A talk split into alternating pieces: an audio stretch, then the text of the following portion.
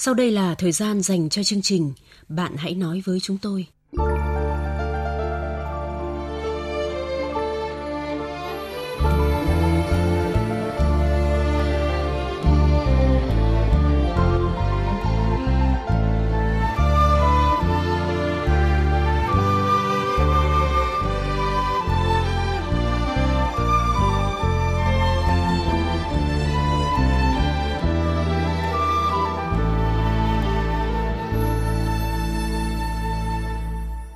Biên tập viên Thu Hằng và Quyết Thắng xin chào các bạn.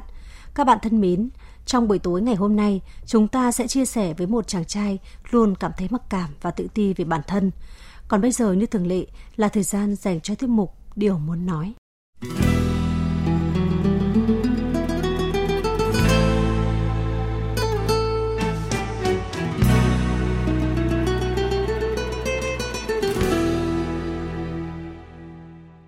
Điều muốn nói nhận được thư của ông Nguyễn Văn Bình ở Bắc Giang với nội dung như sau.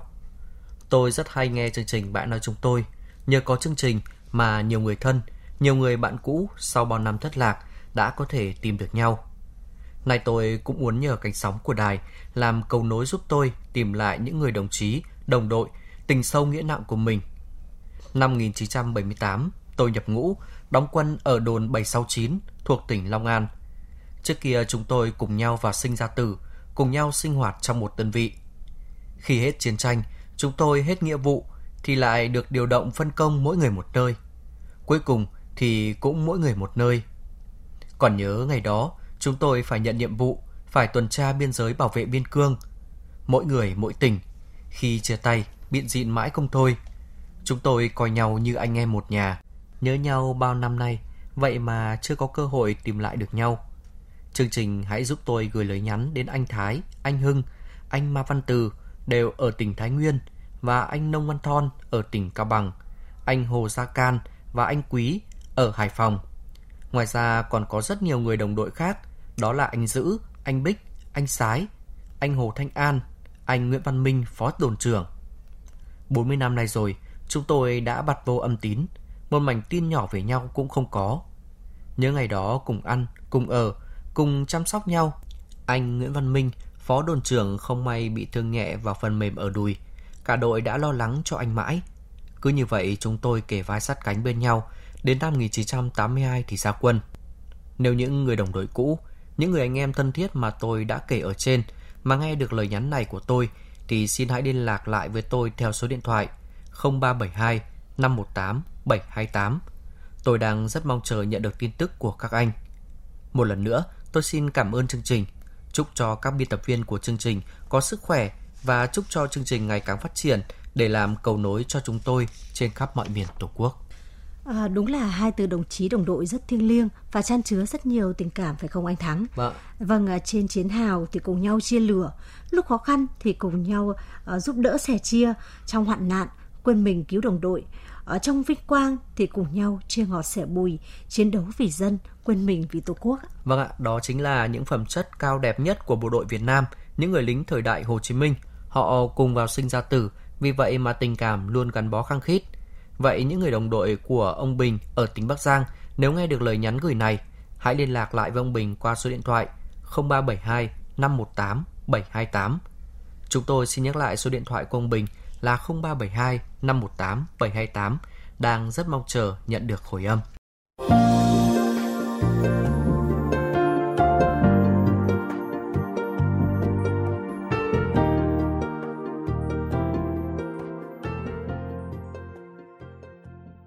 Quý vị và các bạn thân mến, đã đến thời gian dành cho câu chuyện đêm nay.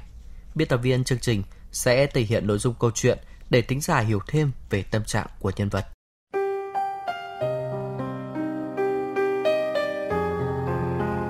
Tôi năm nay 28 tuổi, đang làm nhân viên trong một công ty quản lý tài sản.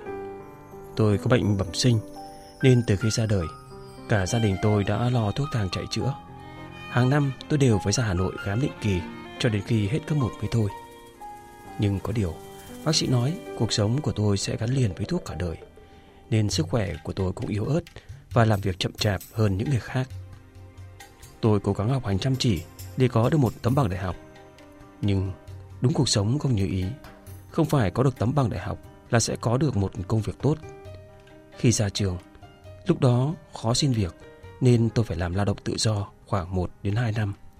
Chắt bóp chỉ tiêu cũng đủ tiền mua một cái xe và một chiếc điện thoại cho mình. 3 năm trước, tôi đi học lại một khóa về kế toán. Được một thời gian ngắn, đành phải nghỉ học do có người xin cho tôi vào làm bảo vệ ở một công ty. Do sức khỏe yếu ớt và chậm chạp, không như những người thanh niên khác, nên gia đình tôi nhất quyết không cho tôi đi làm bảo vệ. Mỗi người trong gia đình tôi có tính cách khác nhau. Ba tôi thì tự tin thái quá, lúc nào cũng cho mình là đúng. Mẹ thì lại cố chấp, ai nói gì, ba cũng phải cố gắng nói lại cho bằng được. Em tôi thì lúc nào cũng bắt nạt và sai vặt tôi.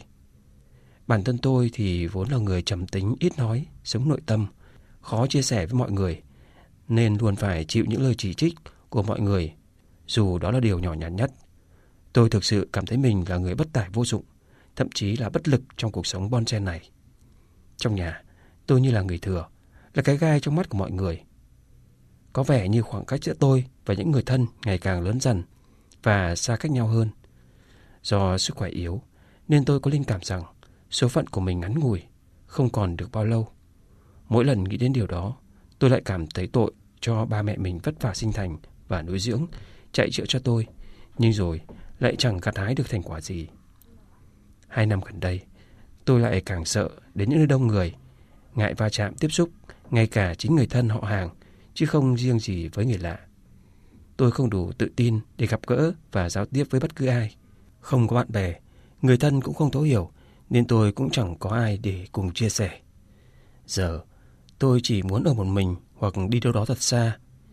Nhìn thấy mọi người đi chơi, giao lưu gặp gỡ nhau, tôi lại có cảm giác trống trải, chạy lòng và tủi thân. Thế nên tôi thường lên mạng, tìm kiếm và tâm sự với người lạ. Tôi chẳng bao giờ trách móc giận dỗi ai cả. Nếu có, thì cũng chỉ giữ trong lòng. Sống để bụng, chết mang theo mà thôi. Tôi chỉ biết trách móc bản thân mình, đến nỗi tự dằn vặt, giày vò, cắn rứt lương tâm. Không chịu được những cú sốc lớn. Đầu tôi như muốn nổ tung, sức chịu đựng vượt quá giới hạn cho phép. Có phải tôi đang mắc bệnh tự kỷ, trầm cảm hay không? Tôi cảm thấy mặc cảm, tự ti về bản thân vô cùng. Tôi không thể lạc quan khi cơ thể luôn phải chịu đựng bệnh tật. Gia đình, hàng xóm láng giềng, đồng nghiệp trêu đùa tôi, bảo tôi lập gia đình đi để cho ba mẹ được nhờ. Nhưng với hoàn cảnh của tôi lúc này thì liệu có ai để mắt đến tôi hay không? Tôi có nên nói cho mọi người biết những suy nghĩ chất chứa trong lòng bấy lâu nay hay không? Mong thính giả hãy cho tôi lời khuyên.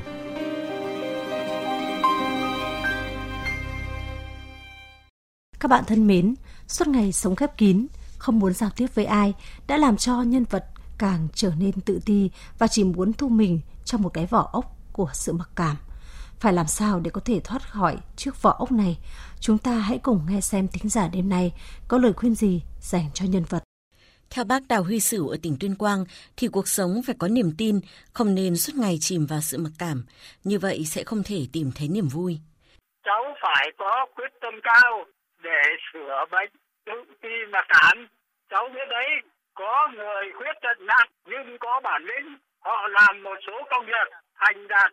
Tại sao cháu không học tập họ, lại sống thu mình trong vỏ ốc?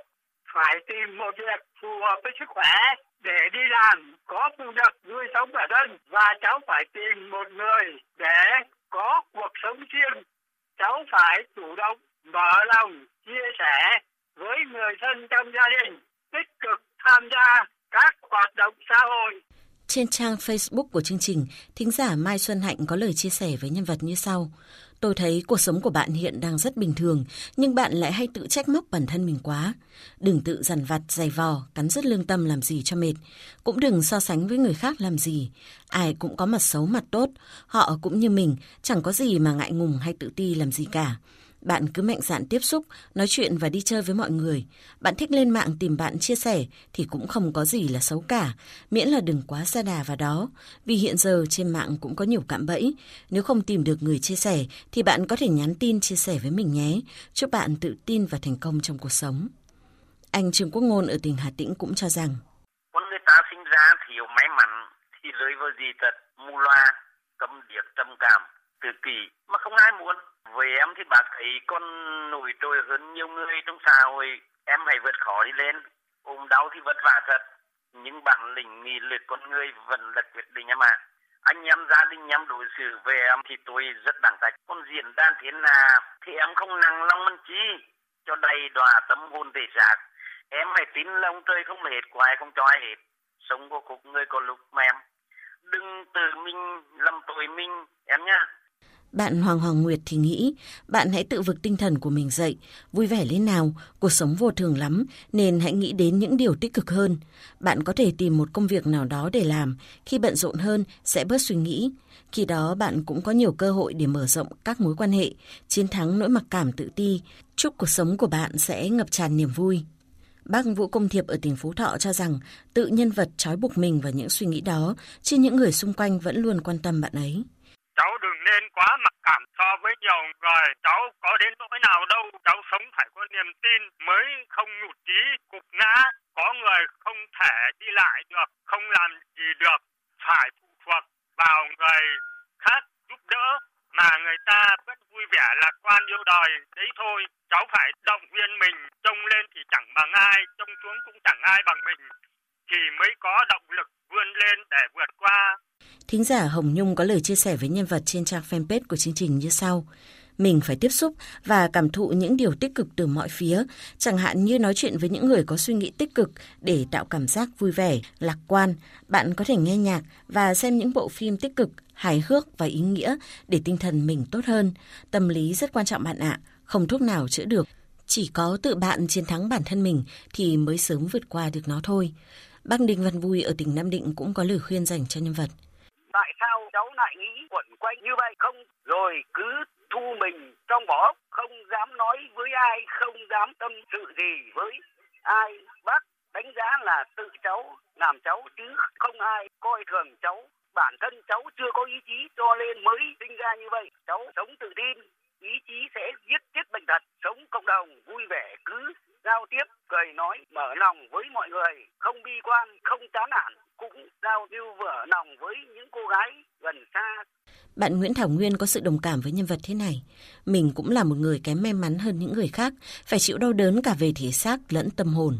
Có những lúc muốn quên đi nỗi đau thể xác ấy, nhưng nó luôn hiện hữu ngày ngày.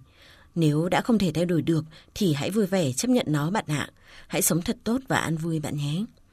Theo chị Nguyễn Thị Thời ở tỉnh Vĩnh Phúc và bác Triệu Xuân Trụ ở tỉnh Quảng Ninh, thì tự ti chính là con dao cắt đứt sợi dây liên kết của mỗi người với thế giới bên ngoài.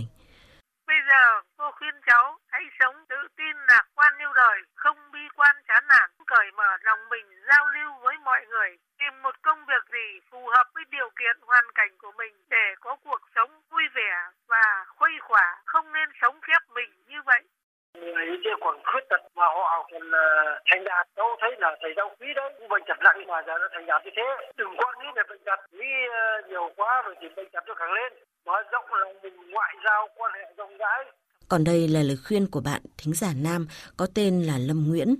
Bạn hãy suy nghĩ lạc quan tích cực lên nhé. Con người ai cũng có nỗi khổ và những khuyết điểm riêng. Chẳng ai là hoàn hảo cả. Còn nhiều người ngoài xã hội có hoàn cảnh khó khăn hơn bạn, nhưng họ vẫn lạc quan và tự tin vào bản thân mình. Bạn nên giải tỏa cảm xúc của mình và đừng suy nghĩ lời nói mỉa mai của người khác. Hãy cố gắng lên nhé. Bác Nguyễn Thị Sơn ở tỉnh Hà Tĩnh có đôi lời chia sẻ với nhân vật. Cháu là chỉ có việc đi chăm một tỷ và làm việc chăm một tỷ cho có gì mà cháu sợ hai. Cháu phải hoa đông với các bạn và sinh hoạt đầy đủ. Cháu bỏ những cái ờ, mặc cảm é ghê đi để cháu phải vững vang lên. Thính giả Trịnh Thị Hương cũng có lời động viên dành cho nhân vật. Khi sinh ra, chúng ta không có quyền lựa chọn cơ thể như thế nào, nhưng mình có thể chọn thái độ và cách sống. Đúng là cơ thể yếu là thiệt thòi, nhưng bạn thử hỏi xem những người sinh ra đã khuyết tật như khiếm thính, khiếm thị thì họ sẽ sống ra sao? Những đứa trẻ không may mắc bệnh ung thư sẽ khổ sở thế nào? lạc quan và suy nghĩ tích cực lên, bạn sẽ thấy cuộc sống tươi đẹp hơn. Chúc bạn sớm lấy lại cân bằng.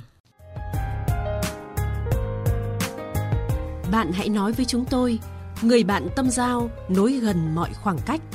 Bạn hãy nói với chúng tôi, nơi thỏa mãn nỗi khát khao được tâm sự sẻ chia. Chương trình Bạn hãy nói với chúng tôi phát sóng 22 giờ thứ hai, thứ tư, thứ sáu và chủ nhật hàng tuần trên VOV2 Đài Tiếng Nói Việt Nam, tần số FM 96,5 MHz.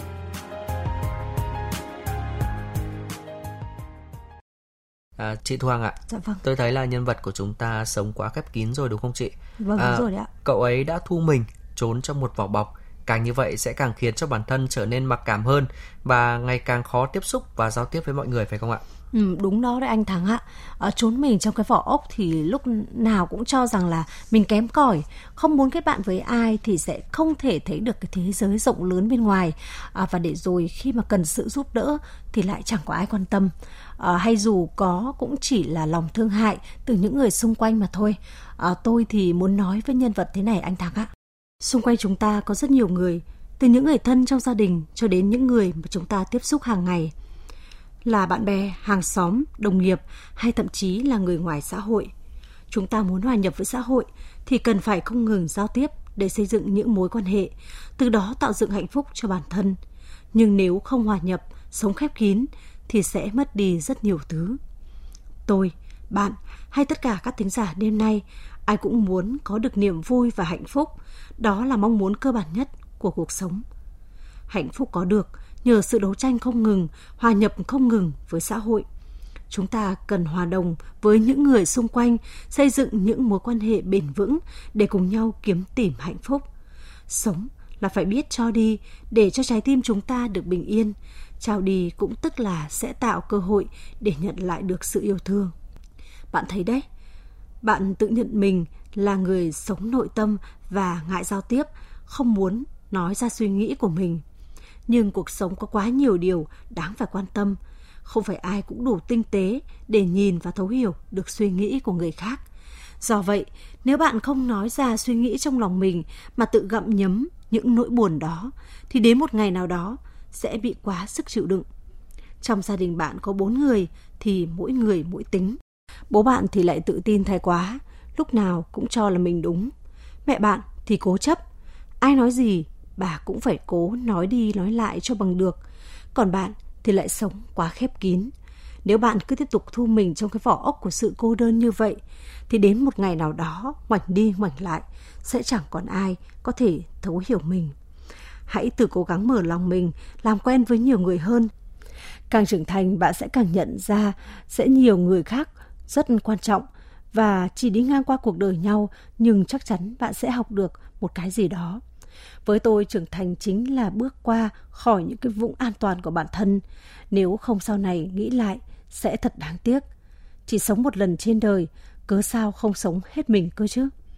Tôi luôn có quan điểm là nên mở rộng nhiều mối quan hệ bạn bè, chấp nhận rằng không phải mối quan hệ nào cũng có chất lượng, nhưng quen với nhiều người, cố gắng học hỏi từ họ, tốt hay xấu thì cũng đều có điểm đáng để học hỏi. Chúng ta không thể cứ sống lủi thủi một mình mãi được đâu. Trước mắt bạn hãy nói chuyện với gia đình mình, với những người thân thiết nhất bên cạnh mình để họ sẻ chia và thấu hiểu. Sau đó dần dần giao du kết bạn, mở rộng mối quan hệ với nhiều người xung quanh bạn nhé. Hơn nữa, theo tôi nghĩ, có thể việc bố mẹ bạn không muốn cho bạn đi làm bảo vệ là lo cho sức khỏe của bạn, chứ không có ý coi thường bạn, không thể làm được việc đó. Cha mẹ nào mà không thương con cơ chứ? Nếu không thương thì từ nhỏ đã không tìm mọi cách chạy chữa thuốc thang cho bạn. Hãy bắt đầu cuộc sống mới từ những điều đơn giản nhất bạn ạ. Đừng nghĩ bệnh tật là sự cản trở khiến bạn không thể mở lòng mình với người khác. Bệnh đôi khi cũng do tâm của mình nữa. Phải sống vui vẻ lạc quan, tinh thần phấn khởi mới có thể chiến thắng được bệnh tật. Hãy để cuộc sống của bạn trở nên ý nghĩa hơn, đừng u sầu. Tôi tin khi bạn mở lòng mình sẽ nhận thấy có rất nhiều người thân, người bạn tốt vẫn đang ở bên cạnh mình.